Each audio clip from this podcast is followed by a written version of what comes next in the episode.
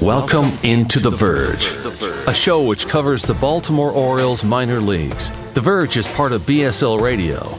Baltimore Sports and Life is dedicated to analysis and discussion on the Orioles, Baltimore Ravens, and the University of Maryland. The site has a team of writers providing coverage of those teams and houses live streaming content weekly. Join the conversations at the message board, like BSL on Facebook, and follow BSL on Twitter. On Twitter. On Twitter.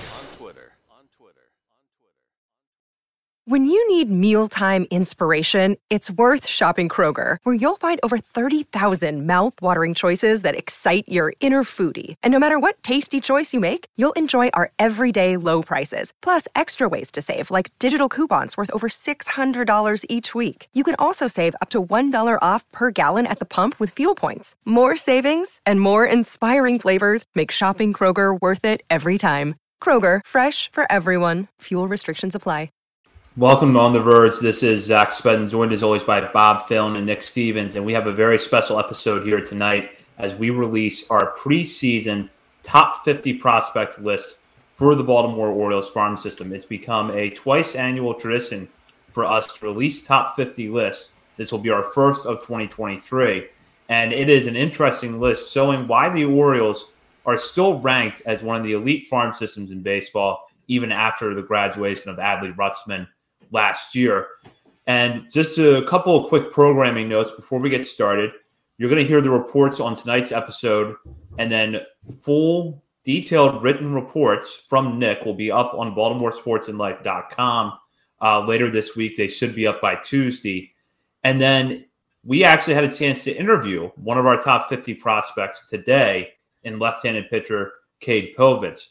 That interview was pre recorded and will be released it in fact already has been released to our Patreon community. So if you're not a patron yet, sign up and you'll get early access to that interview, which will go out on our main feed later this week.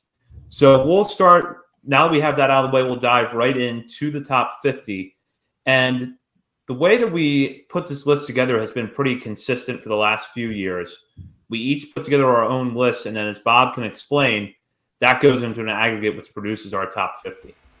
Yeah, it's it's pretty pretty fun to put together, and it, we actually do it more than twice a year. If you're a patron, we do it during the season every month, at the beginning of each month, and you know there's not the massive movement that you'll see in between these bigger updates, but it's fun to track as the season goes along, and then we regroup in the off season. But yeah, we basically both both all three of us.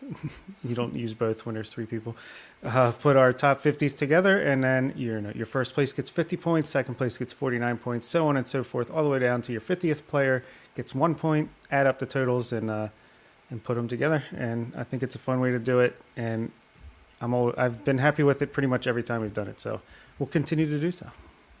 And as you'll hear tonight as we go further through the list often the differences are more towards the back two thirds of the list rather than the very beginning. So, plenty of interesting discussion coming up tonight. But I'm going to start with our number one prospect, and I think it comes as very little surprise that that is Gunnar Henderson, who had a massive 2022 season between AA, Bowie, and AAA Norfolk in the minor leagues to earn a promotion to the major leagues in late August, where he performed very well over the final month of the season he now comes into the 2023 campaign penciled in as the Orioles' starting third baseman and a Rookie of the Year frontrunner in the American League.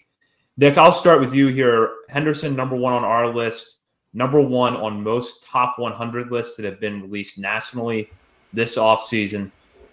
What kind of impact can he have right away for the Orioles? And if you're looking a little bit further ahead, is this a star in the making here? Absolutely. I mean, it's uh we've recorded so many different shows on different areas, so it's hard to keep track of like where I said what. But um like yeah, Henderson we've talked about before how like going into this past season, I mean he was what 50 to the 100 range on top 100 list. Uh and over the course of one season, he became like the clear-cut number one prospect in all of baseball. Uh, and now he made his major league debut at the age of 21. And now he's sitting over here, and like you look at some of these projection systems, which are you know blind projection systems. It's not like Dan Szymborski is like, I really like Gunnar I'm gonna he's gonna be a six WAR player next year because he's really good. This is a blind projection system saying he could be a potential five F war player as a rookie. I mean, even if you look at some of the low end projections, it's he's a three war player, which I mean, even you don't see too many of those around Baltimore over the last couple years either. So, you know, he's he's going to be a rookie. This is going to be his first year. I mean, teams are going to have a more complete book on him.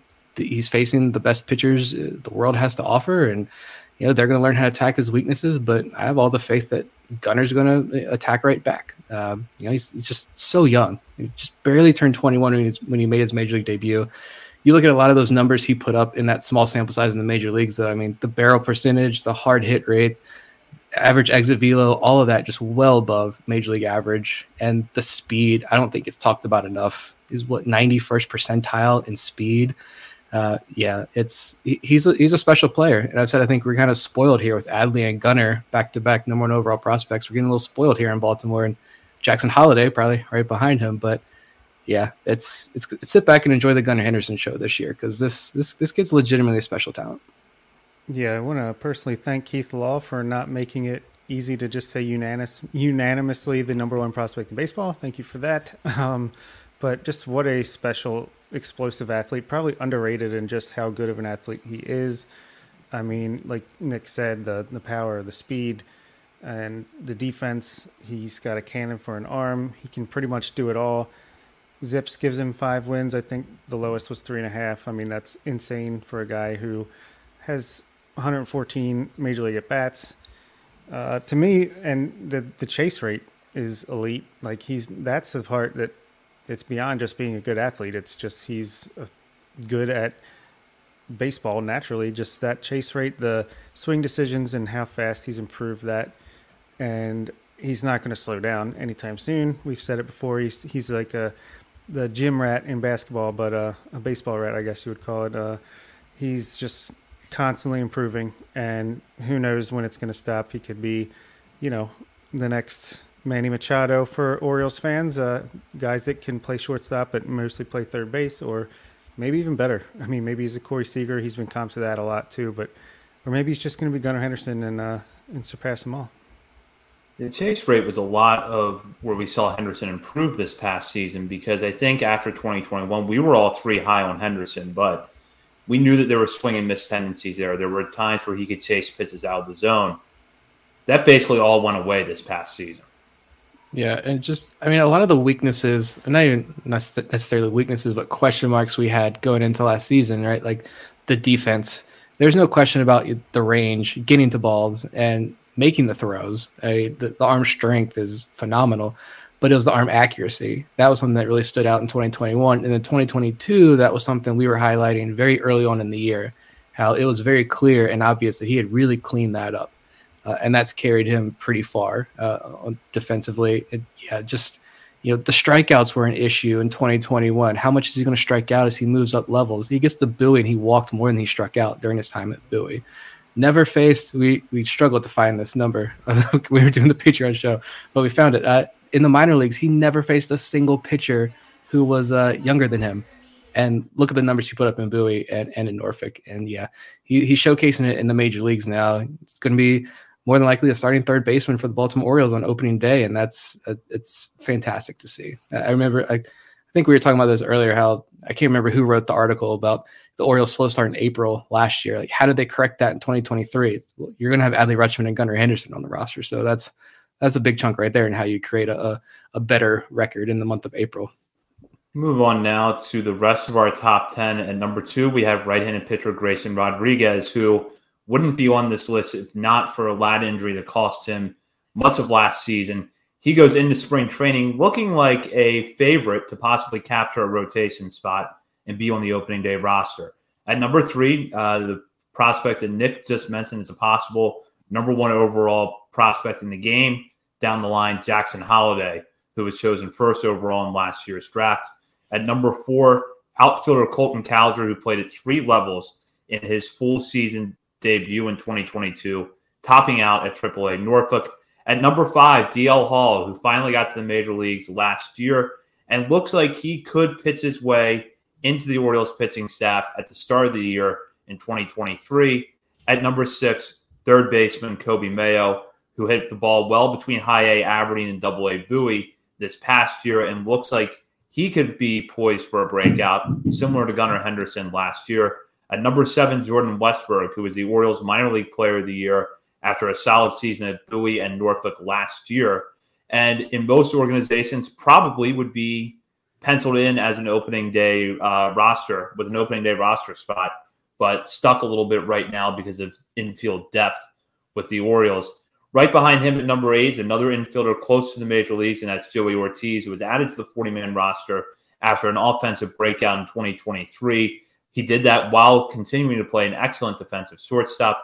At number nine, Connor Norby, who had one of the biggest breakout seasons at the plate of any Orioles minor leaguer in 2022, showing that the power stroke he had started to develop towards the tail end of his college career could carry over to professional baseball. And at number 10, the 33rd overall pick in last year's draft, outfielder Dylan Beavers, who played at three levels for the Orioles last summer, starting out the FCL before getting to low A Delmarva and then high A Aberdeen. And it looks like with some swing adjustments, Beavers could be a breakout candidate this season, similar to Cowser and Norby a year ago. So, Bob, I'll start with you here. Clearly, in order to have an elite farm system, you got to have more than just a good number one overall prospect, which the Orioles have in Henderson. Um, what do you think that this group says about the depth of the Orioles system at this point?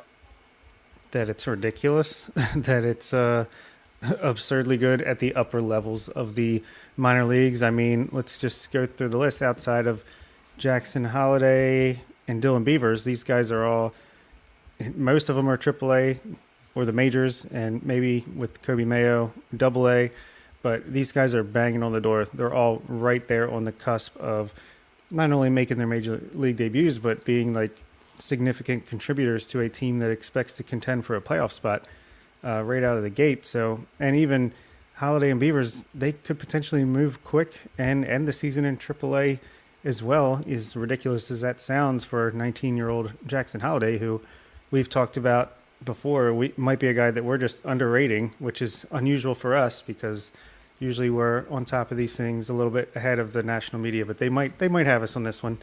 Um, just absurd depth, and even as you'll see as we go beyond that, it's just continues all the way down the list.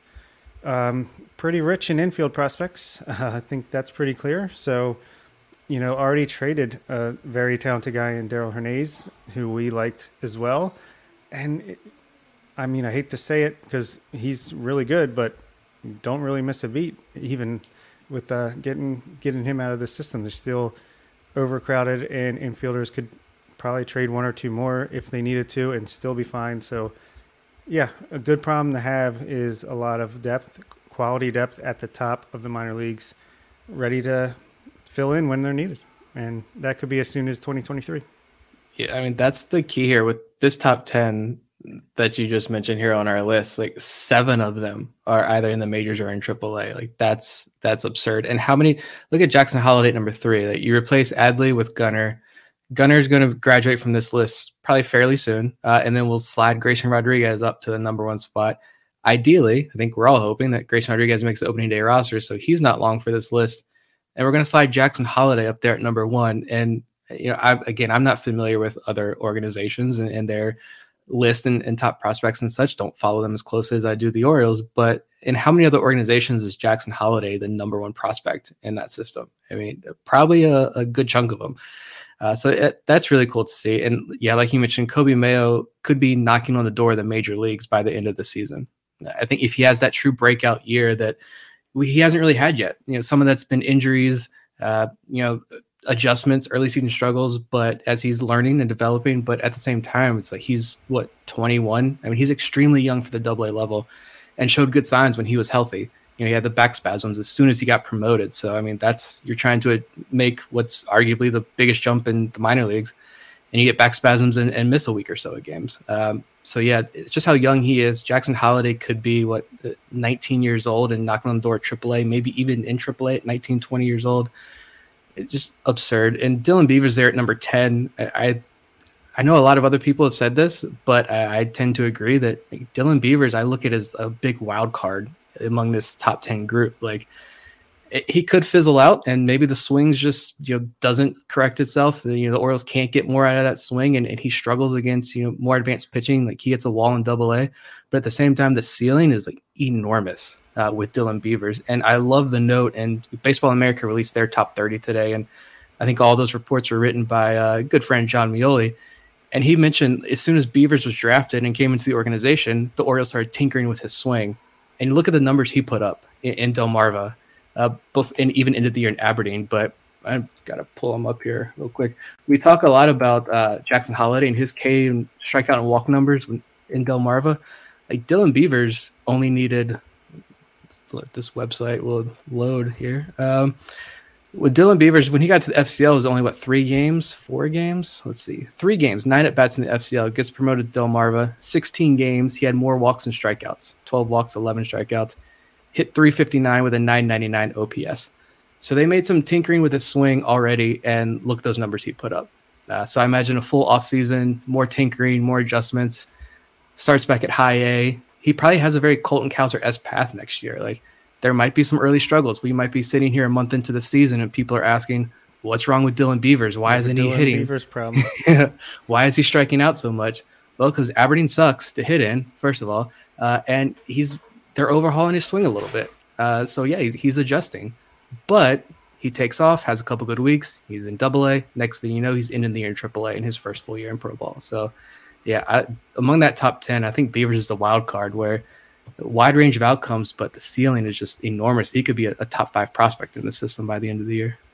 Yeah, completely agree. And just another of a million examples of why this player development system has just completely overhauled what we're used to as Oriole fans and kind of leads the way, especially on the hitting side, is that I think you could say Dylan Beavers could not have been drafted by a better organization that could improve his skills and capitalize and maximize his uh, his talent. So probably us and the Dodgers, I would say. Um, but you know, he's gonna he's gonna get the best uh, path that he could get, and I agree, he could be a real breakout this year.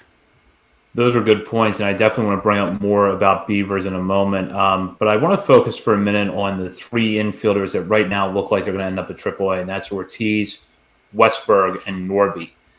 Westburg in particular looks like a guy who should be major league ready. Ortiz and Norby probably aren't terribly far behind him at this rate.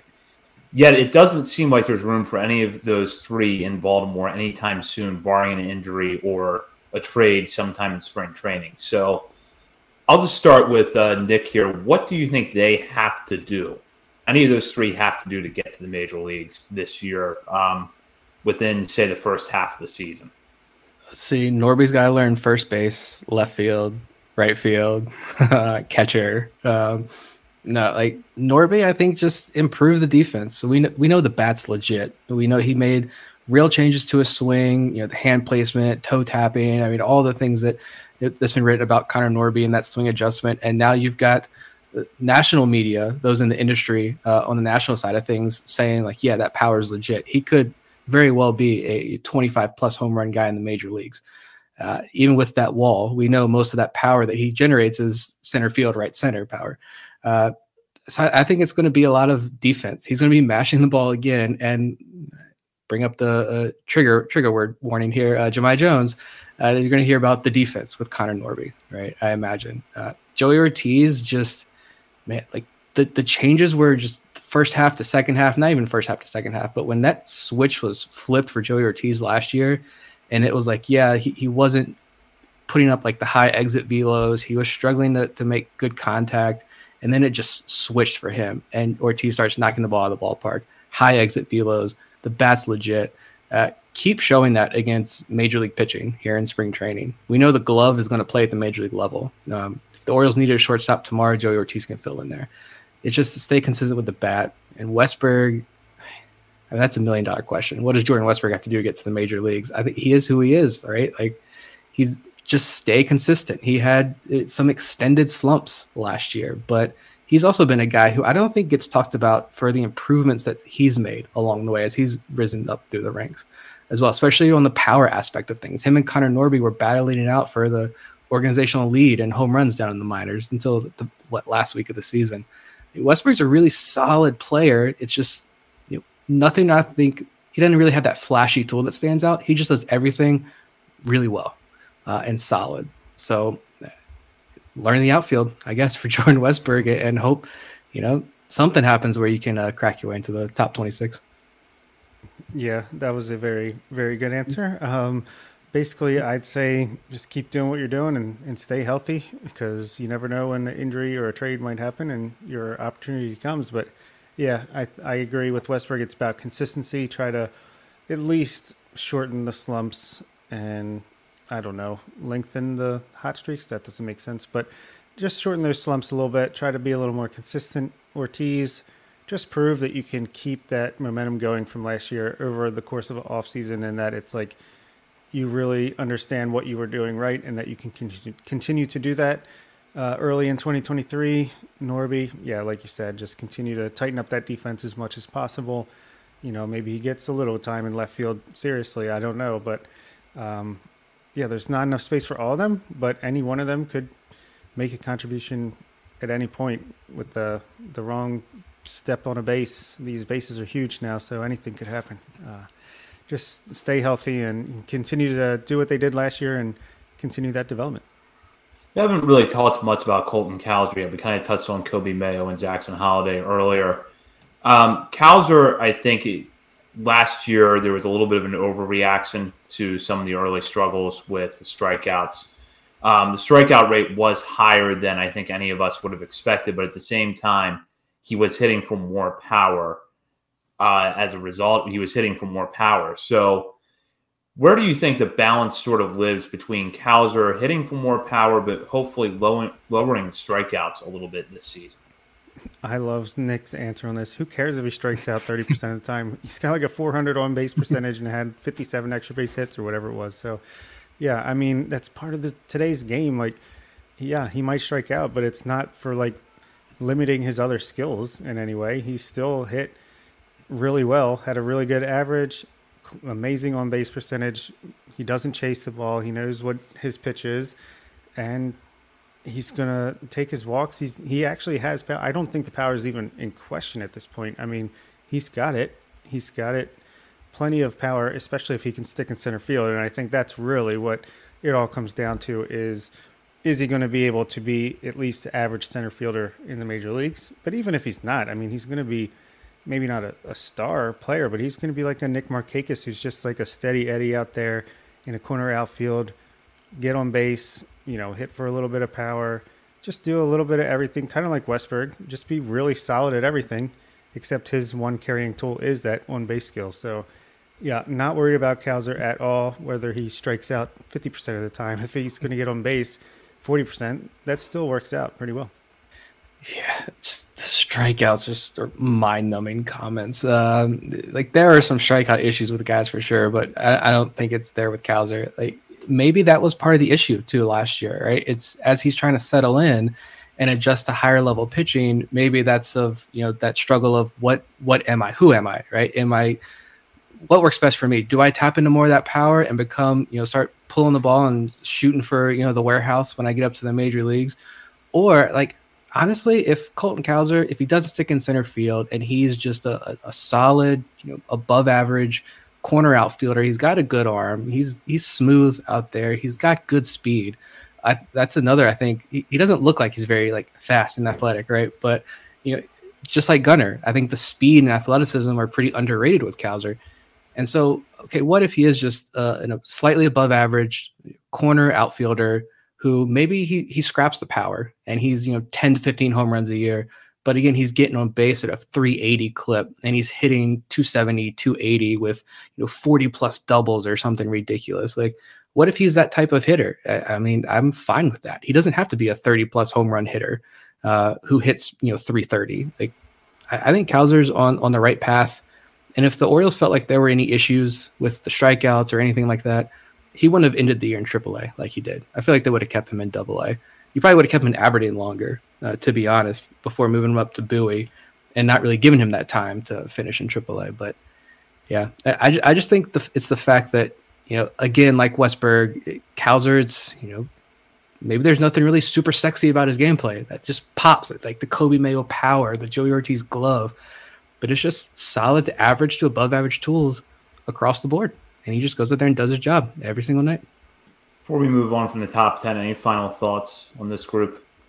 Joey Ortiz, I mean, get ready to watch him play defense, guys. I mean, if you haven't watched him significantly uh, enough in the minor leagues, like he'll wow you at least two or three times a week with his glove. He's just so smooth, so good out there.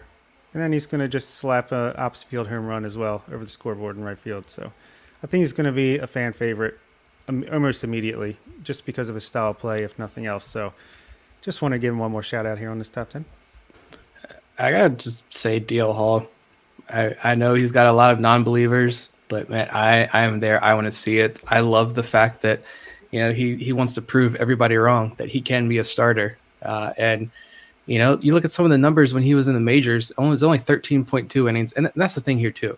It was a 13 inning sample size. He didn't throw a baseball for what, seven, eight months the year before. Gets to spring training with the Orioles, starts the season a little bit late, works his way up to AAA, finally gets that promotion to the big leagues. I'm sure he was exhausted. The arm just, it wasn't there for him 100% by the end of this season after that super long layoff. He's fully healthy. You look at some of the more advanced numbers, like, oh, he had a, what, a five, almost a 5.93 ERA in the majors, but he had a 1.65 FIP. I mean, just absurd numbers. He still struck out 30% of guys that he faced in the major leagues. So yeah, I, I just I hope he gets that opportunity to start. I want to see it. And you know, if he doesn't end up being a starter and he is a high leverage power reliever out there in the bullpen, he's going to be a pretty darn good one. Uh, and, and that's a win. That's a player development success story for DL Hall right there. Completely agree. I'll just build off of that to say that I think Grayson Rodriguez is going to be a very good starting pitcher in 2023, and you'll start to see signs of possible budding ace down the line. I think Coby Mayo is going to break out this year. Big power from third base, and I really am interested to see if he sees more action in right field this year, because to me that could be a sign of what the Orioles are planning for him, short term and long term. And then Jackson Holliday, I think it's very possible, if not likely, that he's the number one prospect in all of baseball at the end of this year. You have a shortstop who has a strong hit tool, excellent eye at the plate, great strike zone judgment that is well beyond his 19 years of age. So definitely in, looking forward to a full season of him in the minor leagues. Move on now to the 11 to 19 range. And at number 11, we have the former number two overall pick in the game, Heston Kjerstad, who has come finally saw professional action last year after recovering from myocarditis and then a hamstring injury that held him back to begin the 2022 season. He rebounded from a sluggish run at Aberdeen to hit well for the Ironbirds during the South Atlantic League postseason and carried that momentum over to the Arizona Fall League, where he won the league's MVP award. At number 12, Seth Johnson, who will most likely miss all of the 2023 season after undergoing Tommy John surgery last year. But consensus is that he could be the best starting pitching prospect in this system behind Rodriguez and Hall. At number 13, Jud Fabian, a pick out of the University of Florida in last year's draft, who plays a very strong center field and shows some positive signs of development at the plate over his half season in the Orioles farm system. At number 14, Cade Povich, the guy who we might have underrated a little bit, uh, depending on your perspective. He seems poised for a breakout in 2023, a left hander with multiple pitches in his arsenal that allow him to get hitters out Right behind him at number 15, Drew Rom, who is new to the 40 man roster this offseason, one of the steadiest pitchers in the Orioles farm system. The left hander should be a AAA Norfolk to start next year. Number 16, Samuel Basallo. We're looking forward to this catcher possibly making his full season debut at Delmarva this year, where Perdue Stadium's right field wall might look a lot shorter than it has in the past. Number 17, Outfielder Hudson Haskin had a very solid all around season for Bowie last year, should be at Norfolk this year. Number 18, Chayce McDermott, who was acquired as part of the three team deal, has sent Trey Mancini to the Astros. And while Johnson was a headline prospect that came back in that deal, McDermott is healthy, looks fairly solid last summer, and looks like he could break out if he can build a repertoire to go around a very good fastball and at number 19, the Orioles' latest prize acquisition off the international free agent market, shortstop Luis Almeida. Almeida has a different background, which we'll get into in a minute. He was actually born in the U.S., but then moved to the Dominican Republic a few years ago. So he is perhaps more advanced than most international prospects his age, but time will tell. I'm going to start with what I think is really an interesting discussion to be had with this section of the list.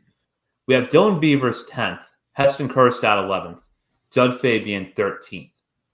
All are outfielders with undeniable raw power, but have some questions about their hit tools. Um, Fabian, to a particular extent, because he had struggled at Florida. Kjerstad was always kind of labeled as a three true outcomes guy to Arkansas. And Beavers, as we talked about earlier, um, real potential, but has some issues with his swing that the Orioles are probably going to try to iron out. And in fact, have already started to do that. So, as you were putting your personal list together, how did you distinguish these guys? And I'll start with Bob on this. Yeah, that is that is a good question. Uh, and Hudson Haskin, a little bit different of a player, but he's in this mix as well in this range. Probably might be one of our more underrated guys, and even maybe by the Orioles since he didn't get the invite to uh, spring training, which was a little surprising. But uh, for me, I first I compared Beavers to Kjerstad directly, and I just had to put Beavers ahead of him just because I feel like if you unlock all the potential there, then he could be. And apparently, he can play center field pretty decently as well, even though he profiles more better in a in a corner. I just feel like if they both hit their peak, Beavers is going to be the better player out of those two. So I put him a little bit ahead of him. And then Fabian, man, you couldn't ask for a better start to a professional career, especially for a guy who at one point was like one of the best draft prospects in the game, had a disappointing season, tumbled, gets drafted by the Red Sox, didn't sign, can't blame anyone for not signing with the Red Sox, goes back, works on his game and then gets to the team that uh, he was destined to go to with the Orioles and and just absolutely mashed the ball. And it's going to be fun to see if he can pick up where he left off uh, in High A Aberdeen in 2023 and really just he could be another guy that just skyrockets up this list a little bit if he continues to do what he did at the end of 2022. And yeah, I don't know. Between the three of them, yeah, I guess you just hope at least one of them can uh, continue their player development system all the way up to the major leagues, and and one of them, of those three outfielders, can uh, make it long term, and maybe one of the other ones could be a big trade piece for a pitcher or something at some point. I had on my personal list, I had Dylan Beavers nine, and I had Jud Fabian at 11, one spot ahead of Kjerstad at 12. Uh, I I love Jud Fabian's game. I think I had Beavers higher again just because of that yeah just everything that we've heard about beavers is the potential is just so sky high that i had to put him up a little bit higher but Jud fabian like you talk about the numbers that he put up just literal video game numbers that he put up there and like i had some other numbers i think i did Jud fabian in our uh, patreon countdown and i searched all through like the, the jud fabian twitter talk and it's usually just uh, mason mccrae for anyone to the draft lovers out there who follow him on Twitter, uh, Jud Fabian Truther, if you will. I mean, he's just got some. He put out some unbelievable, crazy numbers from Jud Fabian as a pro. Uh, his 1322 OPS in Delmarva was the highest OPS in that league among hitters with more than 50 plate appearances since 2006. He had some of the highest like weighted on base average among the 2022 draft class. Improved on everything: the in zone whiff rates, WOBA, all the expected stats. Uh, did not swing at pitches outside of the zone. He saw 61 pitches out of the strike zone, swung at just three of them, and one of them was a home run. I mean, you preaching elite swing decisions like Jud Fabian is doing that. Uh, it was so easy for him in low A. They had to push him up to high A. And of course, it was like six games and he hit like one something, but you turn the heat on in the playoffs, the high playoffs for Aberdeen. He hit two home runs and hit like 330, 340 uh, in the playoffs for Aberdeen. So he's off to a great start yeah, you want to see can he still hit for a high average? Can the hit tool be there against more advanced pitching? But again, it's going to be the same thing. If he strikes out, if he's striking out 27, 28% of the time, but he's hitting for a little bit higher average and he's getting on base and he's doing damage, don't worry about the strikeouts right now uh, with Jud Fabian.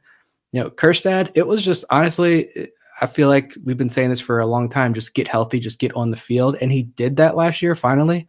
Had to wait a little bit longer because he had the hamstring injury, but he got on the field, mashed the ball in Delmarva, uh, which was fantastic to see. We got comments a lot too about, well, of course he should be putting up those numbers against you know low A pitching. He hadn't played since early 2019, and we're talking about tw- almost three years later before he actually played professional baseball.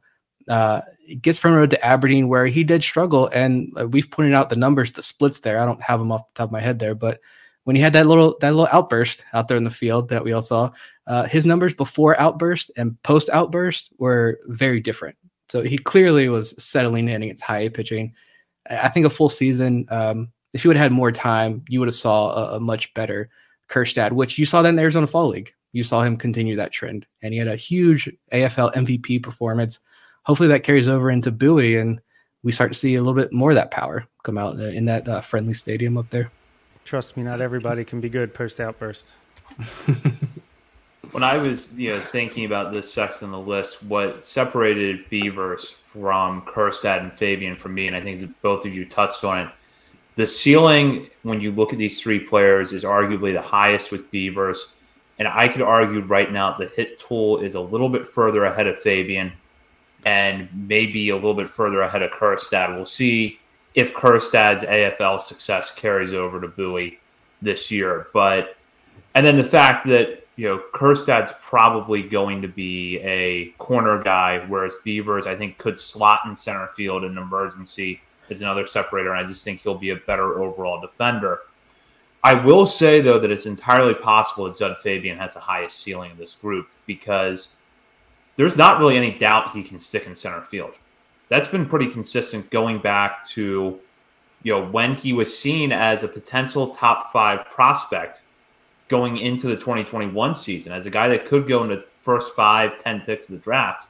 Then he had a down season at the plate, but even after that, no one was doubting that he could stick in center field. No one really questions the defense with Fabian. So that's one factor I would keep an eye on here is that if the hit tool does develop, you're looking at a guy who can stick in center field and has true power at the plate is this you know last year's conversation and debate the question that I hated so much of who has the higher floor, who has the higher ceiling between Norby, Prieto, and uh, was was it Vavra? Uh, is this that conversation this year between yes, three outsiders? It absolutely yep. is. I mean, what are they then? I mean, if who's got the high? We kind of talked about the ceiling and floor there. I, I'd say, again, this is another tough one that I really hate. I, I'm still going to stick with Beavers as the highest ceiling, and I might say this is, I think it's a tough one. I don't even know if there's a, a mm, right or wrong answer. has the highest floor just because. Yeah. I mean, even if he just hits 220 with pops home run power and can play center field, I mean that's valuable in itself. I agree with that. Yeah, Fabian has the the highest floor, and then I think the highest ceiling is it's probably it's close between Beavers and Fabian. It really is, just because of what Fabian could do on defense. And I do want to say that I think Kjerstad's floor is actually pretty high itself because left-handed power bat that can maybe move between outfield, first base, and DH has some value, but the floor probably is higher with Fabian because of the defense. It'll be fun to track all season long, and you know, there's a chance they could all be playing in Bowie together, or maybe even Norfolk together at the end of the season. So, fun outfield to watch, and uh, nice friendly competition like we've had for with Gunnar and Jordan and Joey and all the, these guys uh, in the years prior. I want to talk about Samuel Basallo for a minute because he's the guy that's probably going to be the lowest or outside of Almeida. Almeida, Basallo is going to be the guy that's probably the lowest in the farm system in terms of where he starts out this season because we're probably looking at him going to Delmarva. He's going to have to split time behind the plate with Creed Willems. But it's interesting how the perception on Basallo seems to have evolved over the last year or so. He hit well in the Dominican Summer League, but I guess there were not enough eyes on him for a lot of national evaluators to decipher whether or not he was just a big teenager who could hit the ball hard against other teenagers versus an actual prospect. And then last year at the FCL, he continued to hit, but then seemed to be kind of raising a little bit more um, discussion defensively about whether or not he could stick a catcher, whereas nobody last year really seemed to be talking about that. It was, well, is he going to hit enough to be a first base or a DH down the line? Now it's, could he actually stick a catcher? Because he has a good arm back there. So if everything else could develop, It's not conventional, but it might work for someone who's probably going to be as big as Basallo is in a few years to be behind the plate. I just think he's a real prospect. Um, and yeah, I mean, the fact that it's even a question that he could stick a catcher, that to me is like surprising because I, I was one of the ones that was like, all right, first base DH type. Is he going to be our uh, Yordan Alvarez? Can he hit 40 home runs a year basically to uh, be that level of prospect at that position? But he can stick a catcher, he doesn't need to do much to be like a Mike Zunino and make it up as a power hitting guy who can throw some runners out as well, especially with the robot umps coming uh, down the line, maybe in a, in a couple years. So, yeah, Basallo is certainly one to watch. And even if he is in Delmarva all year long, it's going to be exciting. And God, he can hit what, like 25 home runs this year in the minor leagues. And yeah, it's going to be fun. I mean, he's what, 18 years old? That's it. He's already got two seasons, one in the DSL, one in the FCL under his belt already. So 18, he'll be in Delmarva to start the year. I think from a personality, talking about fun aspect, Creed Willems and Sammy Basallo, like I I would pay to be in that clubhouse on a nightly basis because I imagine there's not going to be a single boring night in that Delmarva clubhouse with those two guys. Uh, we've seen their personalities really shine through, uh, and the power, like just, the power of both those kids is absolutely insane. But yeah, Basallo, and if he can stick behind catcher, is a good point about the robot umps coming. So that's one aspect of his game he didn't have to worry about. So if he can just stay athletic enough behind the plate, keep that arm strength up, so he can steal base, get the base runners, because we know that's you know if these bigger bases, and we don't need to get into that conversation, but if that does lead to more stolen bases or whatever, uh, and you need a quicker arm behind the plate, if Basallo can be effective back there and stick, like you don't need the hit tool to come around a, a ton right? He can if he's only hitting uh, you know 220 230 like that's okay because he's going to have that immense raw power. And I mean just uh, absurd. A third, uh, according to his Baseball America write up, a third of the balls he put in play were over 95 miles an hour in the FCL last season. So yeah, he doesn't strike out a ton. He walks at a good clip. Uh, I think this kid, every national outlet has been on the Sammy Basallo hype train over the last few weeks. And I think now that more people are actually going to be able to see him and get their own eyes on him, uh, it's only going to it's only going to keep rising as he, especially if he comes out hot at the beginning of the year for Delmarva. Yeah, and one last thing about this uh, range of players, I feel like the pitchers deserve a nod between Seth Johnson, Cade Povich, Drew Rom, and Chayce McDermott. I mean, obviously Johnson will be out all year with the injury, but he's still got great upside. Drew Rom could make his major league debut, but the two guys we got in the trade, Povich, who we talked to earlier today, and could really explode. Maybe Kiley McDaniel is going to be like the the forerunner here, and everyone's going to follow along and get him up into their top 100 as well. But between him and Chayce McDermott, I'm really excited to see what these guys can do after a full offseason with the Orioles pitching uh, development. And McDermott especially actually just man he strikes out so many batters. If he can get himself a little more under control he could be a serious I like, yeah, Povich. I mean, he's got what the fastball that he can run up to what 96, 97 miles an hour. I mean, he throws the slider, he's got the curve, he's got the change, he's got the cutter, he's got five different pitches that he throws. I just think that he's had this full offseason now, working with the Orioles instructors. He knows he's going to go back to Bowie to start the year with you know a wide open path in front of him. I think that's going to help him a, a ton, uh, and he really improves next year in Bowie. And McDermott, yeah, I mean, it was like 34. What are the numbers here? Um, 35% of batters he struck out in high A. When it goes up to Bowie, he strikes out 31.3% of batters. Yeah, he does walk a lot of guys, but the, the curveball is it is a 12-6 curveball that just dives down. The fastball we've talked about plenty of times. It it gets to the plate and literally explodes uh, towards the hitter. It's it's such a fun repertoire to watch. You know, honestly, I'm fine if they they're going to keep him stretched out as a starter for right now. But man, I'm perfectly fine with moving him to the bullpen and say, let it rip, throw it 100 miles an hour, throw that breaker down in there, and like, just do your thing. I think Chayce McDermott can be that guy, and he's he's definitely uh, an underrated arm in the system that people are just going to look right to the walks, scars of DL Hall. I don't know, but they're going to look right at that and say, "Yeah, he's he's nothing." That's that's false. This kid's stuff is some of the best in the entire organization. I'll just add this, and I've said this repeatedly over the years, and I'll say because hopefully this is the last time that he's eligible as a prospect on a preseason list. But don't sleep on Drew Rom because you think that the fastball reminds you of Zac Lowther or Kevin Smith. Yeah, it's not you know upper 90s, but it's a good quality pitch. He knows how to move it around the zone. He knows how to get outs with it. He's you know just I think he will go to AAA this year, and like he has at every other level that he's been to He'll settle in against much older competition and he'll just find ways to get guys out. And it's not going to be in that Alexander Wells where the fastball has to be in the exact right spot every single time or it's going to go over the fence. It's going to be that Rom can some nights not have the fastball working, but have the secondaries there and get ground balls. So don't sleep on Drew Rom just because he's not throwing 95 miles an hour. Um, because I get the feeling that by Memorial Day, people might be asking why Drew Rom's not in the rotation at the major league level, especially when he has that 40 man roster spot. We'll jump in now to the 20 through 29 section of the list. Number 20, John Rhodes, an outfielder who hit very well at Aberdeen last year, despite some injuries. Uh, didn't quite hit as well at Bowie, but still reason to believe that he could be in line for a nice 2023 season. Max Wagner, a breakout pick out of Clemson in last year's draft, who after a standout spring was chosen by the Orioles and ended up in Aberdeen with the likes of Dylan Beavers and Jud Fabian from last year's draft class. At number 22, Reed Trimble, an outfielder from the 2021 draft class who missed most of last year with an injury, but was solid upon his return and could be an interesting breakout candidate this year.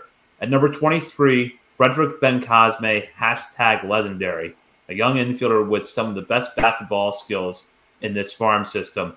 At number 24, Jean Pinto, still a favorite here at On the Verge. Walks were up a little bit at Aberdeen last year, but again, going up against older, more advanced competition, Pinto could be flat out dominant some nights. At number 25, Cesar Prieto, who was signed up by the Orioles out of Cuba last year. Good bat to ball skills, but the question are will the power and the on base skills develop enough for him to carve out a role at the major league level? At number 26, Carter Baumler, just stay healthy. Because when Baumler was briefly on the mound last year, he looks like he could be one of the best pitching prospects in the Orioles farm system. At number 27, one of the best breakout stories of last season, Noah Denoyer, who pitched his way onto a 40 man roster spot and should start this season at AAA Norfolk where he could be joined by the number 28 prospect on the list, Justin Armbruster. He's not just an Orga guy. This is a right-handed pitcher with a starter's repertoire who built on made some very big strides in 2022.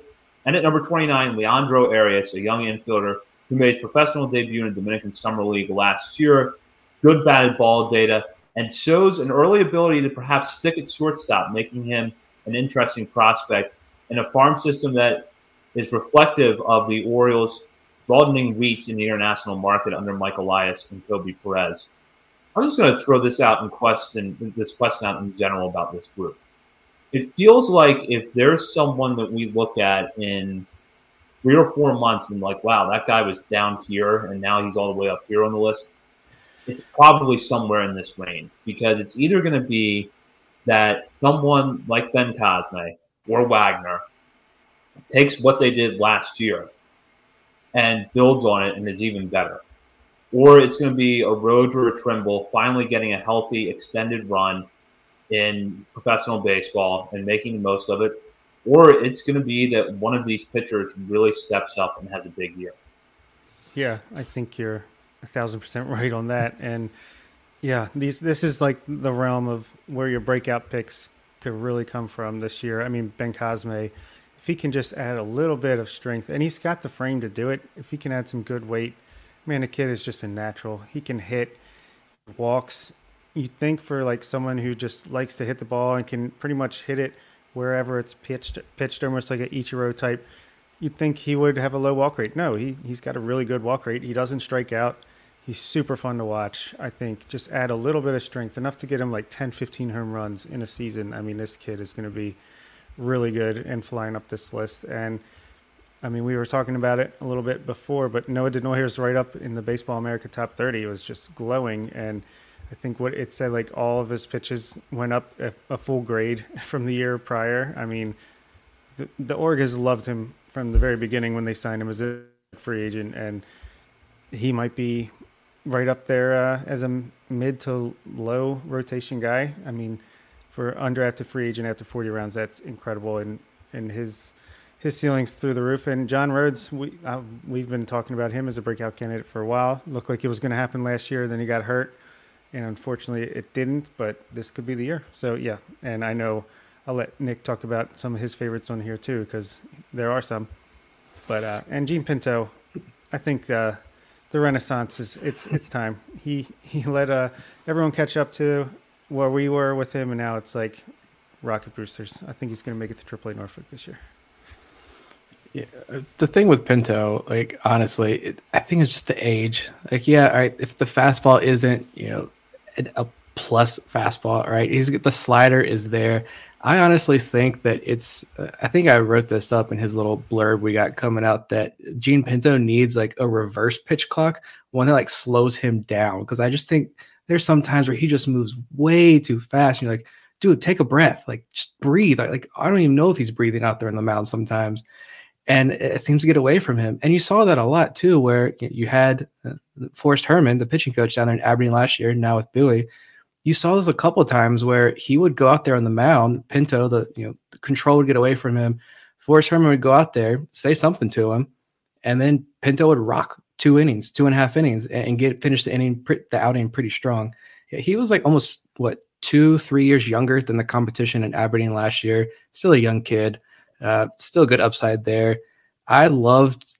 You mentioned the Noah Denoyer thing on Baseball America. I loved the write up. It was a yeah, and it was the Orioles measurement, how they measure pitch quality based on movement and command. He said every single one of Denoyer's pitches jumped a full grade this season. And he had a 17.4% swinging strike rate on the season, which put him in elite company in the Orioles system. Uh, you know, I think he spent the fall in the Arizona Fall League getting some of the innings back because he missed was like a sore elbow or something that caused him to miss some time last year. I think that helped. And I think what we read was there was a lot of working on the secondaries, getting more comfortable with those uh, in the Arizona Fall League. So instance where like you don't have to worry about the Arizona Fall League numbers because he's working on something specific out there. I think he's in the major leagues without a doubt by the end of this season. Um, already on the 40 man for sure. Reed Trimble's my guy. I've talked a lot about him recently. I hope he has a breakout. I think it's there. I think you reading his kind of draft reports and the fact that he missed so much time with the shoulder surgery, uh, you would I would expect you know bigger strikeout numbers from Reed Trimble, but they just weren't there uh, really with uh, Delmarva, and he settled in fairly quickly down there. But yeah, I feel like the wild card in this group, continue that trend, I guess, uh, would probably be Max Wagner. I feel like he's the guy I know the least amount among this group. I watched him a little bit last year, obviously in Delmarva, and he got a taste of Aberdeen too at the end of the year, but just whatever it is, I don't know what it was about him, but he was just someone that I didn't really pay a ton of attention to after the draft.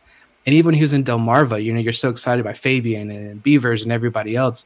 Max Wagner kind of went overlooked, but you know, the power's legit. I think the defense, by all accounts, is legit over at third base.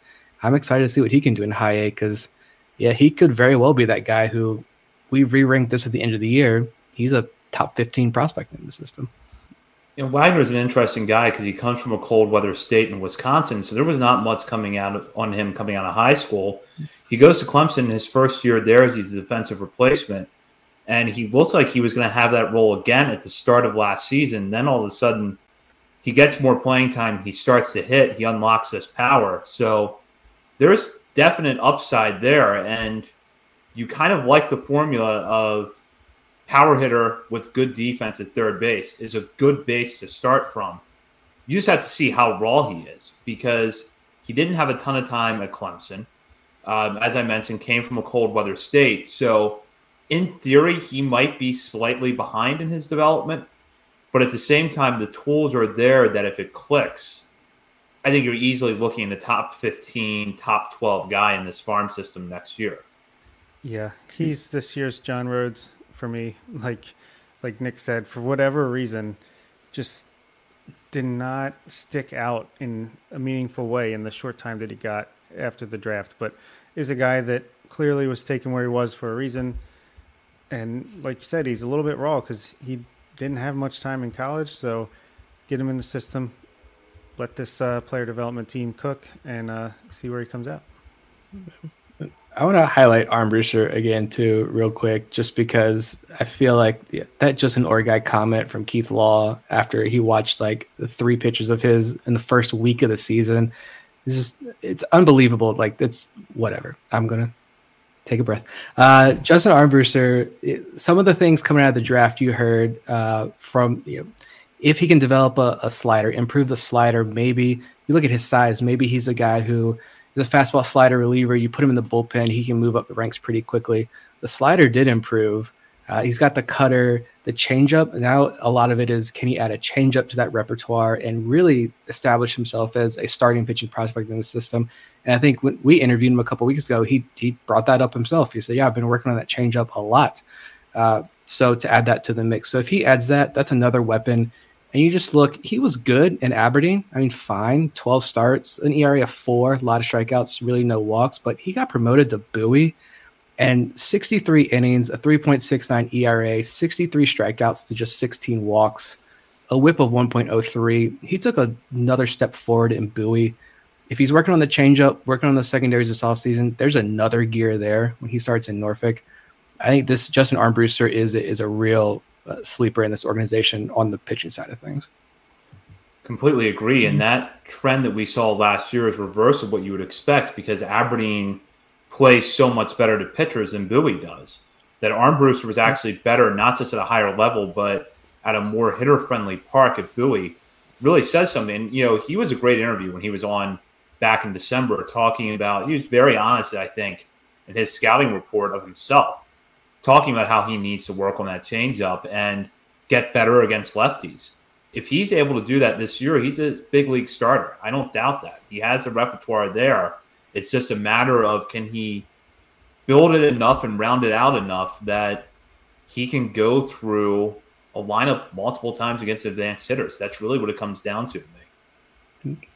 And it's so easy to see why Keith Law wrote him off because he's got a fastball that sits like 92, 94 so of course it's like, oh, let's just write him off. But he's got that hop that the Orioles love, and he, it plays up in the zone despite the velocity. So combine combine that with the, I mean, how many people, how many pitchers have we talked to where it's like working on changeup, working on changeup?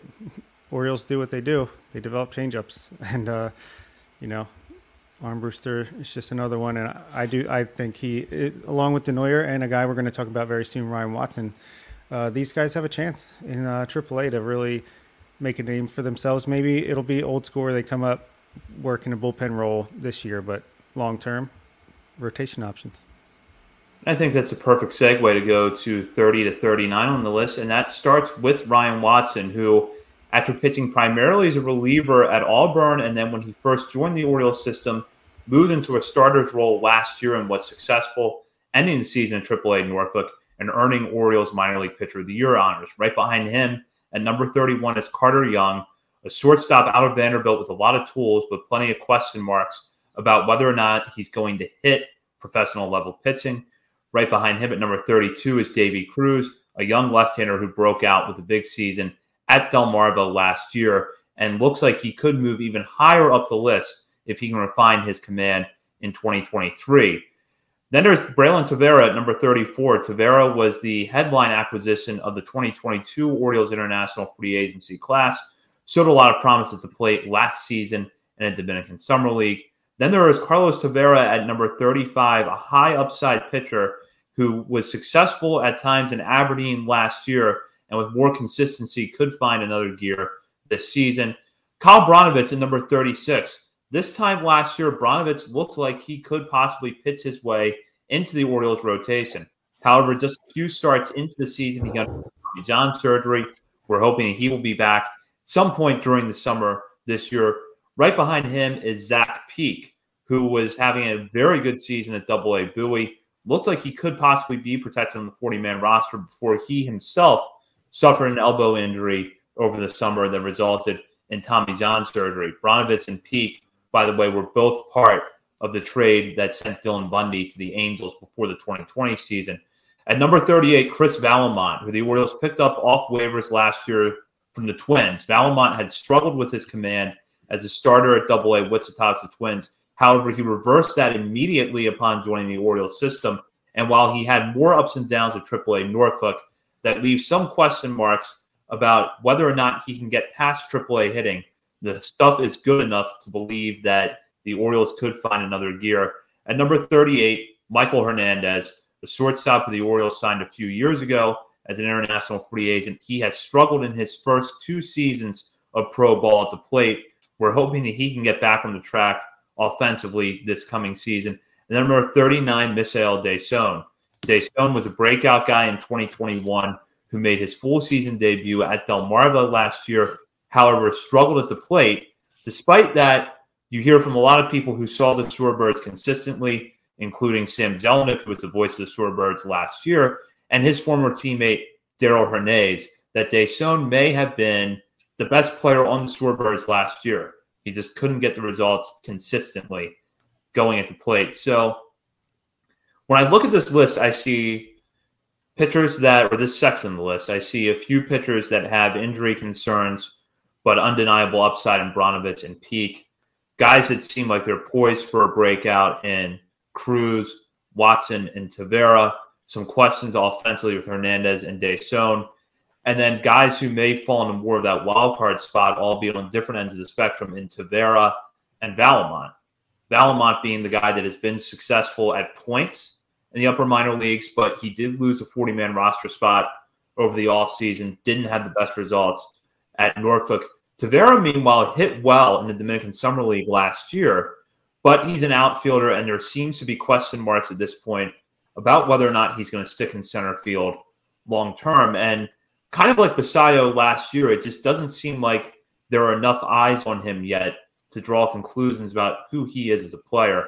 And then you have Carter Young, who I'm going to touch on in a minute because I think the tools are interesting, but the results just haven't been there for him yet. So, looking at this section of the list, I'll start with Nick. What stands out?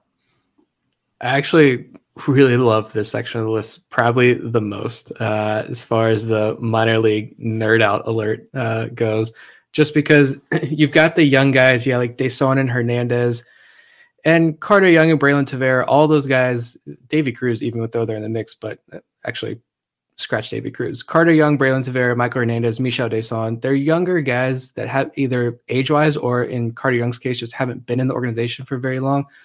A lot of question marks, a lot of struggles, but uh, enormous upsides. Now, I did have Maikol Hernandez as like number 47 on my personal list.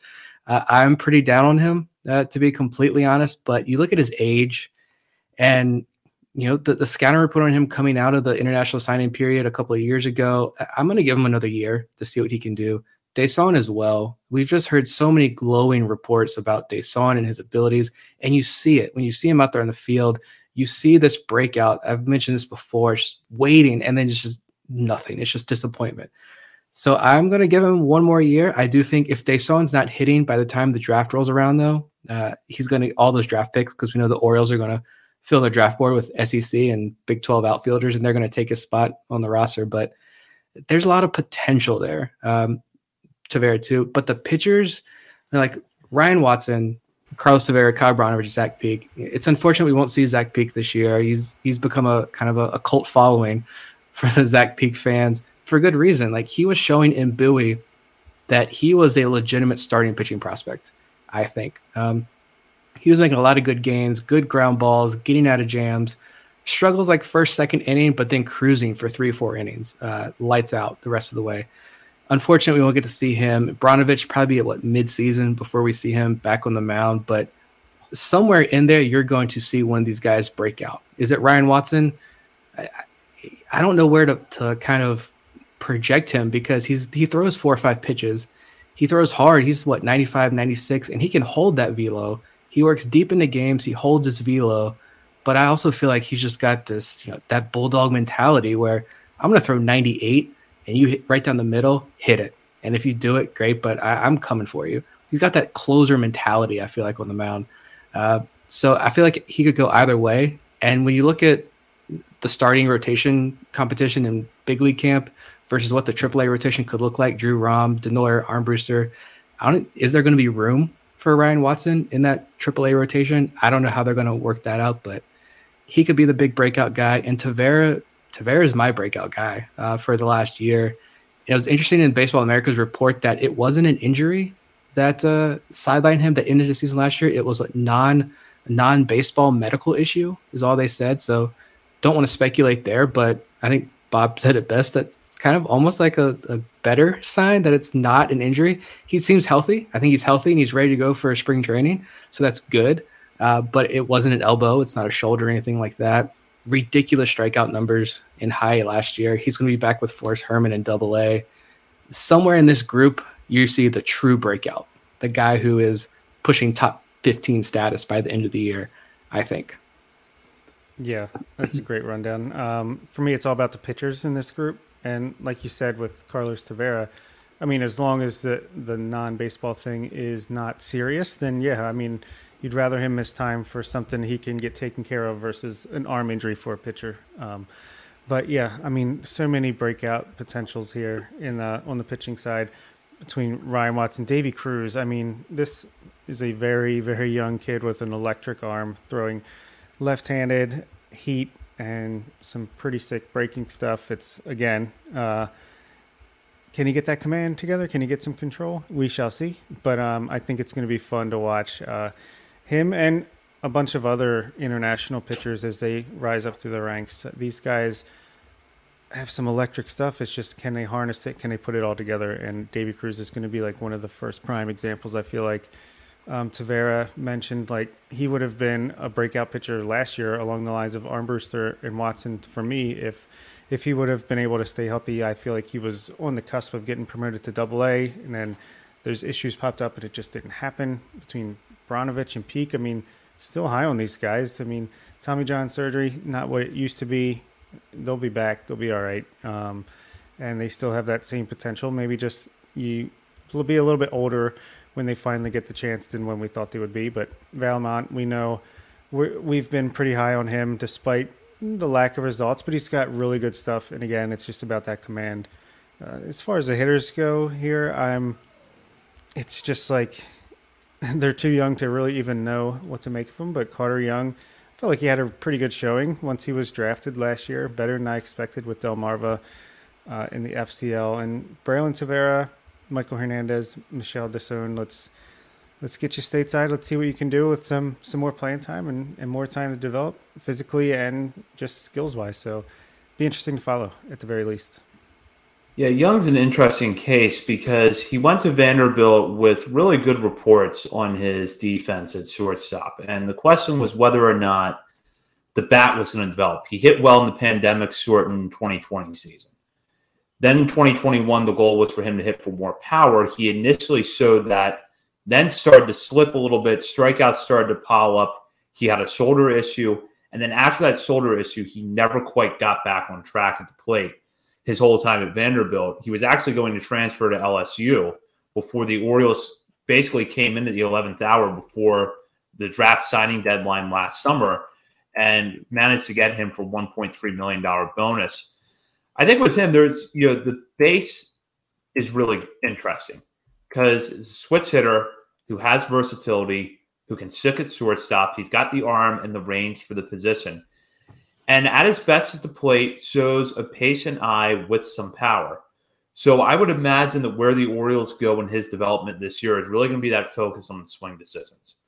And he's a guy, even though he's coming from an advanced program at Vanderbilt, I don't mind him spending a few months at Delmarva because it feels like if you could really focus on that with him, where you know, you can maybe be going up against pitching that is worse than you faced in the SEC last year, but laying off some pitches that are outside the zone, learning how to drive the pitches you can hit. I think those are the really the areas that the Orioles are going to and should focus on with Young and it's also a matter of getting at bats. And when you look at how Aberdeen's infield is going to stack up early next season, Frederick Bencosme is going to be there. Max Wagner is probably going to be there. Adam Crampton, a good defensive shortstop they took last year, could be there.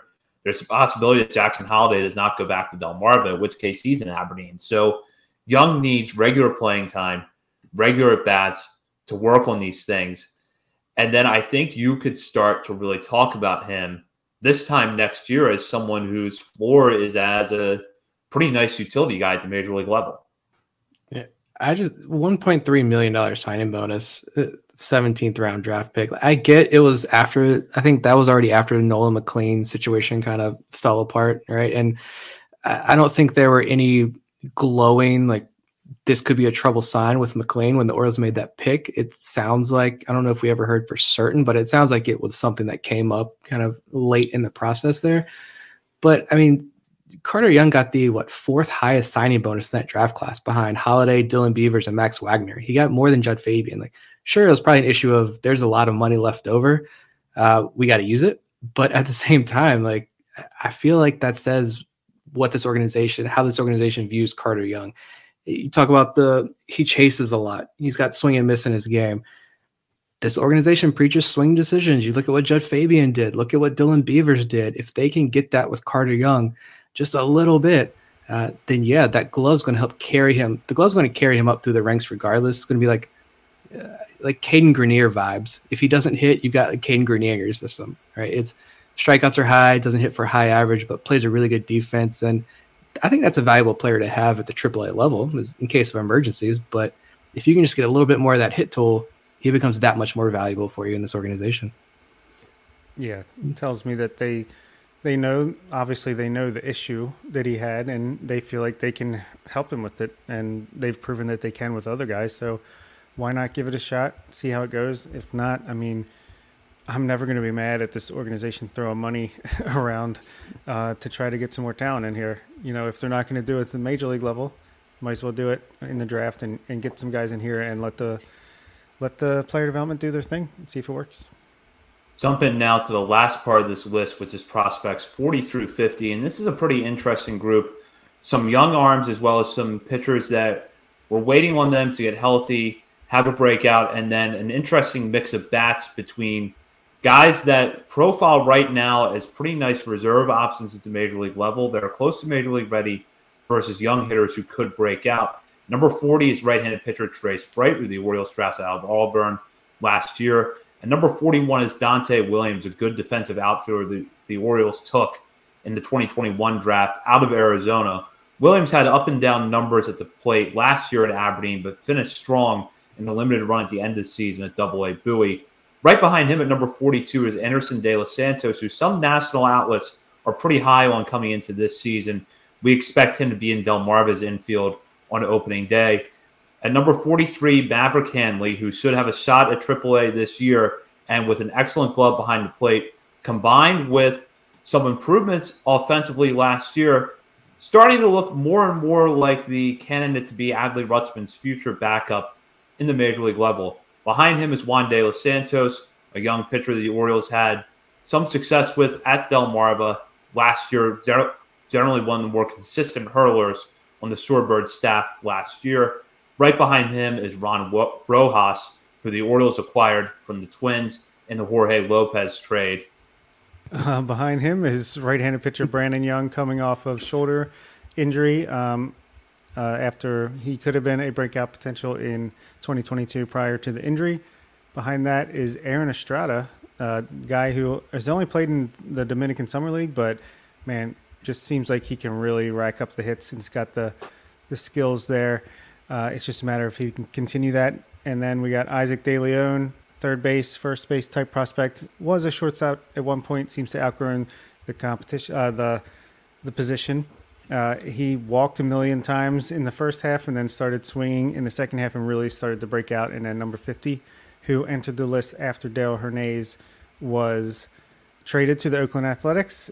It's catcher Silas Ardoin enters the list at number 50 to round things out. And another similar to Maverick Handley, he's a great defensive catcher and has got some potential offensively to at least be a backup catcher at the major league level start to discuss it here, then I'm back from my technical difficulties. Um, I want to start with Aaron Estrada because I think that he's such an interesting guy because we really don't know that much about him. Um, but if you want to look at it, we've talked earlier in the show about elite bat to ball skills with Frederick Bencosme. Based on the numbers that we saw at the Dominican Summer League last year, Estrada fits that profile.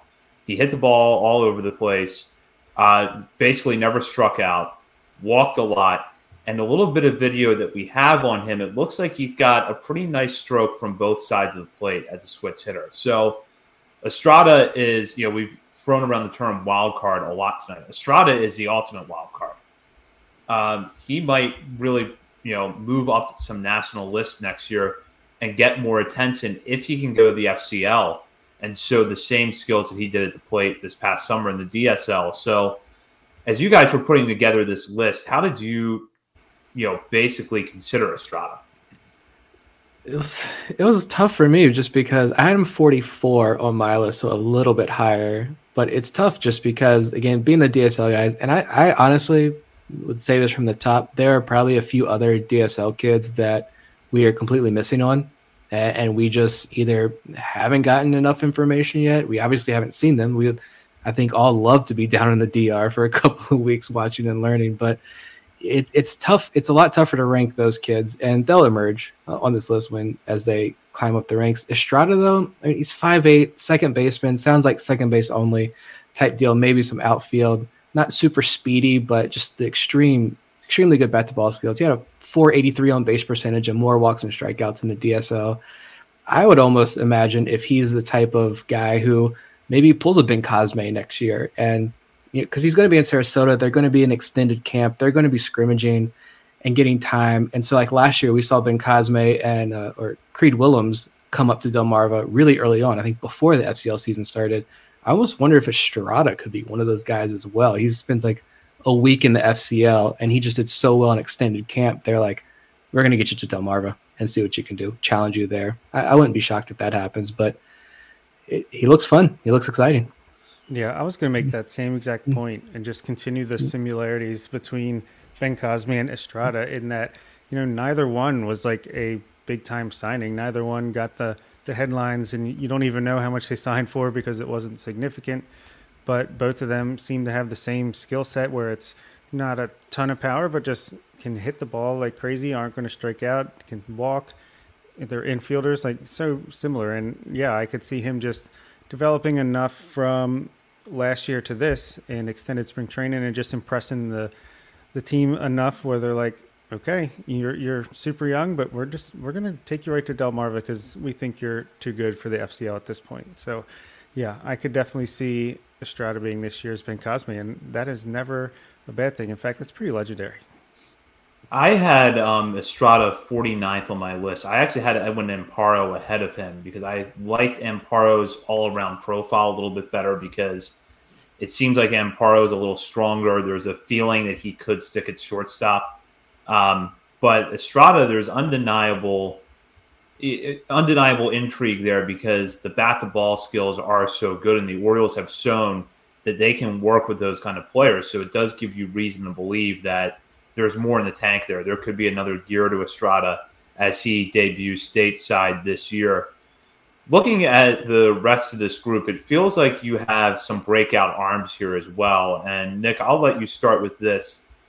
Who kind of stands out here? Do you see more of a possibility where maybe it is a Juan Rojas or a Juan De Los Santos or a Trace Bright that takes that step forward, or possibly Brandon Young hopefully gets healthy this season's back on the mound and shows us why this time last year we were talking about him as a possible back end starter at the major league level. I would love for Brandon Young to be healthy again and back on the mound. One of my favorite prospects in this entire system. But you know, Trace Bright's a name that I think the organization has thrown out a lot over the offseason is someone they seem pretty high on. So I'm interested to watch him more. It seems like a lot of that data that we don't have access to is uh, really, really good on Trace Bright. So I think he's an interesting arm to watch. He's like six four SEC arm. I mean, workhorse type starting pitcher. Uh, we'll see. I my guy is still Juan De Los Santos. I, I don't know why he caught my eye so early last year, and I mean he was like I believe, if not the first, one of the very first international signings by Koby Perez. He was they used kind of that leftover money at the end of that J two period to bring him in, and he was 20 years old last year in Delmarva, throwing 98 miles an hour, good slider, just dominated low A with the fastball early on. And the numbers were really good. And we talked to Sam Jelinek about this. He was throwing like what, like 90 something percent fastball through those first couple starts. And he dominated because he's a big, powerful guy. But then you saw the numbers. If you break, if you look at his breakdown by month, the numbers just balloon for like two months. But that correlates to when he was starting to mix in his secondary pitches more often. And then the final month or so of the season, the numbers went way back down and they looked really respectable. And then I think they ended up shutting him down for the year because he had reached his innings limit. So I think he's could be 20, 21 years old, starting in Aberdeen next year and you know, kind of taking off. That's my guy. And I think we've got a, a couple of people who have said in the past, like they think Juan Rojas and Juan Nunez were kind of the highlights of that Jorge Lopez trade. Yep. I, I had Juan Nunez at 48 on my list and Juan Rojas 45. He cracked, Rojas was the one who cracked our ultimate top 50 here, but two young, really intriguing arms that I still can't believe. I figured you get both those guys for Jorge Lopez, but Cade Povich, Yennier Cano, and then these two wild cards, like if one of them breaks out, we didn't really see Rojas, but the numbers in the FCL were you know, strikeout to walk numbers are fantastic. Yeah, there's just a lot of players I absolutely love in this section. Trace Bright, I feel like is going to be this year's Justin Armbruster, Ryan Watson, Noah Denoyer, who just Carlos Tavera before he he got shut down a little bit. I feel like he's just going to be a guy that's like a name that Orioles fans will will know by the time the season is even halfway over. I just think he's gonna gonna really shine this year. I've seen a lot of positive reports. Dante Williams, I mean, I feel like he was playing hurt most of the year and was just sticking it out, and that's admirable. But it didn't do too well for just the overall stat line. But hopefully, he got a chance to get healthy over the offseason. I think that's going to be a big, big season for him to really show what he can do uh, Anderson De Los Santos is a guy. He was like the Aaron Estrada before Aaron Estrada, where it was like, dang, this guy's numbers are, are really good. And he backed it up with some pretty good stuff in the FCL. I feel like he got a little bit unlucky, but reportedly hit the ball hit the ball very hard consistently. So excited to see him make it up to full season ball. And I think Vivek put a comment here: uh, left side of the infield potentially in, in Delmarva of Anderson De Los Santos and Jackson Holliday. Uh, yeah, please sign me up for that. Um, yeah, Juan De Los Santos, Juan Rojas. Again, these, like I was talking about with Davy Cruz, these young international arms that just have all the potential in the world. And let's see what they can do. And did we put the right Juan at the bottom of this list? Could it have been Juan Nunez instead? That'll be fun to watch as well. And Isaac De Leon, I've I've been a fan for a while. I just loved the way that his walk rate was ridiculous. And then, oh wait, I can swing the bat. And then he starts hitting for power, starts hitting the ball with more authority the walk rate came down, strikeouts went up a tiny bit, but it just improved the the overall production. And I just I just like seeing that storyline. Uh, just you can see the learning process with him as the season went on. So I'm gonna see. I'm interested to see how that continues into 2023. Rojas is a guy that really interests me because he's, as Nick said, really good strikeout to walk numbers in the FCL last year. And I think we're going to look at that for hitters. We probably should look at it for pitchers too because it shows that you know he's got a pretty good feel for his pitches at this point. Fastball touching 93. He can mix that in with a mix of secondaries that frankly feels like it's right up the Orioles' alley. Slider, cutter, changeup. So if you want to look at a guy the Orioles really could develop, I think it's Rojas, and I'm anxious to see what he's going to do with an extended run at Del Marva. And then Dante Williams is the epitome of a high floor outfielder because he can play all three positions. He runs well and he's got a really good eye at the plate. Just as you said, Bob, um, I don't think he was fully healthy last year, and there were some pretty bad stretches in there for him at the plate. But if he, you know, if that was part of the problem last year, and he can be a little bit more consistent with better health this year, he's a really nice guy to have in the organization. And frankly, someone I could see in the big leagues one day because plays all three outfield positions well. And he doesn't give away give away at bats, and he's got a good arm. He walked 15% of the time in high A, which is kind of a crazy number. And he, he did get the bump up to double A for the final series for Bowie, but I think that was another uh, COVID issues that broke out in Bowie, so they needed they needed bodies to move up at the last second. And Dante Williams was one of those it wasn't because he was like raking in high A he got promoted, but uh, he still played what three games hit a home run in his first at bat, I believe, in Double A, and walked four times, struck out just twice in those three games. So, you know, maybe even though he was hurt most of the year, maybe he starts next year in Double A. Uh, I, would just also want to note the catchers. Uh, my love for these backup defensive first catchers. Um, you know, Maverick Handley, like the offense emerged last year, and he went. The, the strikeouts went from 30% strikeout rate in Aberdeen down to a 20% strikeout rate last year in Bowie. 352 on base percentage. He maintained that same 11% walk rate from high A to double A.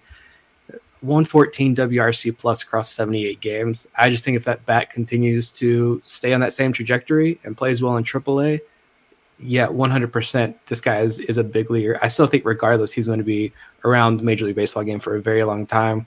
And I think, looking at the, the back end of this list, I would say Silas Ardoin might be eh, really underrated on this list. I think he probably ends the year much higher because it seems like a lot of people around the industry strongly believe that he is going to have also have a very long career in the major leagues as a backup catcher. And if the bat comes around and the hit tool comes around, he could be a major league starter uh, because the defense is uh, that good. His dad was a catcher for the Orioles for a brief amount of time, Danny Ardoin. So he's got that blood in him.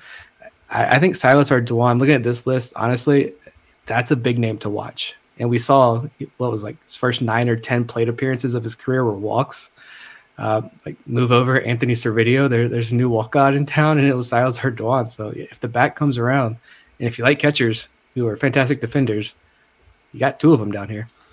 If you like wacky, insane videos that include Maverick Handley hitting a monster home run, apparently, then uh, you can find that on Instagram. I think right now. Oh, that's a good point, Nick. I wanted to bring this up, which is that nationally, it feels like it's more like a lot of national evaluators are geared towards our Ardoin over Handley. Uh, yet we have Handley higher overall on our list. And I correct me if I'm wrong, but I think all three of us on our individual list put Handley above Ardoin. Yeah, I had Handley 41, Ardoin 46. I wanted to put Ardoin a little bit higher, but yeah, I, I, maybe it's like the shiny new toy thing, right? Like Handley's been around for so long he had so many injuries and just hasn't really been able to play a full full season. I think last year, however many games I just said he played in Bowie last year was the most he's played across a full season, I think. And so yeah, the offensive numbers weren't great in the lower levels of the minor leagues. And so maybe if you're looking at park factors and you say, "Oh, Bowie's a hitter's park," some people might dismiss some of Handley's offensive production last year, but I don't think it was just park factors. I think those are legitimate gains he made in the bat and you look at this this guy, his defensive abilities are just off the charts.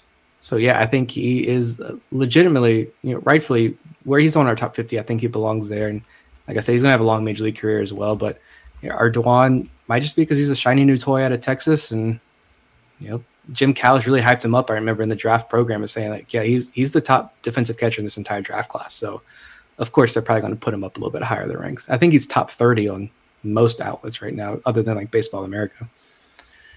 Yeah, I mean Handley, I just feel like you can see the improvements, and like you said, maybe a little bit of the power with is because of the ballpark, but yeah. I just feel like you can see that he, he is making improvements there, and clearly the defense was never in question. And how about the steals? I mean, he's got 20 stolen bases as a catcher with only five caught stealing. It's not too bad. He's got some got some wheels. He can pick them off and he can steal them at the same time.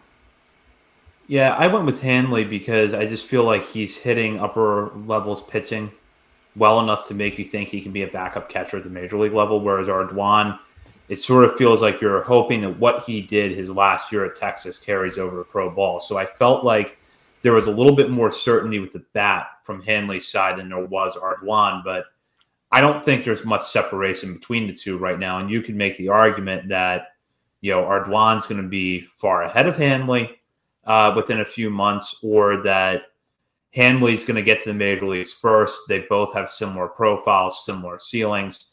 I would also, I also wonder too if Handley is penalized a little bit because he was in the same draft class and in the same conference as Adley Rutschman. Um, so he maybe didn't get the platitudes for his defense that Ardoin got at Texas. He was still co defensive player of the year in the Pac 12 with Adley. I mean, they talk about getting a some strong defense up the middle. I think the Orioles really cleaned up that market uh, in that draft class. So we've uh, covered a lot tonight going through this top 50 prospect list. You've heard us discuss pretty much every player in some form tonight, but you will be able to access full reports at BaltimoreSportsAndLife.com. This week, this week we'll have scouting reports on all 50 players who made our list. Before we wrap up tonight, um, any final thoughts, Nick or Bob? Yeah, I got some thoughts that will continue next week when we talk about players that just missed the top 50 and some guys that are, you know, in that 50 to 100 range or I don't know, 50 to 75, whatever you want to say. There's still a bunch of guys outside of this top 50 that have a ton of potential that could be in the top 30 this time next year. So just continues to speak to the depth of the system and and yet Vivek mentioning uh, Adam Retzbach, another uh, catching prospect in the system, uh, as long with with uh, Connor Pavolony. I mean, guys that can really do something behind the plate. You know, it's a tough position to field, especially offensively, but the Orioles have have focused on that position, and yeah, just looking forward to next week as well as we continue this conversation. Yeah, this was uh, this year's list. I think was a lot more fun to put together. I'm not saying the last couple of years we've done this weren't, but just the influx of more talent makes this a harder list to put together. The rise of the international talent makes it even more difficult. So it's fun. Uh, it's it's not you know deep dive detailed science here that we're doing. It's, it's our you know just fun opinions here, but you know we watch a lot of games. We talk to a lot of people, and I think this is a pretty solid list. Um, and you know, looking at the back end of that list as well, uh, I'm just we'll talk about him next week, I'm sure, because he was on my top 50, and I don't think either of you had him on your top 50. But uh, we're going to talk about Alfred Vega breakout next week. Stay tuned because he was on my top 50, and you guys robbed him of that. Apologies to the Vega family. no, yeah, I'm I'm excited to watch him pitches here as well for sure. Lots, lots of Bubba hit the nail on the head though. A lot of guys outside this top 50 though that I think deserve to have a conversation next week. And that's a perfect incentive to tune in next week when we will delve into the best of the rest, the players who received top 50 votes from the three of us, but ultimately missed the cut. I think Bob's list now is up to like a personal top 300 or something. So maybe he could share some insight from that with us. Uh, we will be on a special time and night next week. We're going to be on Sunday night. We're expecting to start at 8 p.m., but check in on Twitter at BSL on the Birds for exact details uh, before next week. So We will be on Sunday night next week rather than our normal Monday night. Between now and next week's show, check out BaltimoreSportsAndLife.com where you'll not only find the top 50 prospects list, but plenty of coverage of the Orioles, college basketball, and more. And while you're there, hop on the message board and join the discussion with fellow readers of the site, as well as contributors to BSL, and join our Patreon community. Uh, you can sign up for as little as $3 a month. Bonus content is being rolled out consistently as the season approaches. As I mentioned at the top of the show, we have an interview with Cade Povich that is currently available exclusively to patrons. So if you sign up for Patreon now, you can get immediate access to that interview. For those who uh, are going to hold out on joining our Patreon community, the interview will be out on our main feed later this week. So you want to check in for that.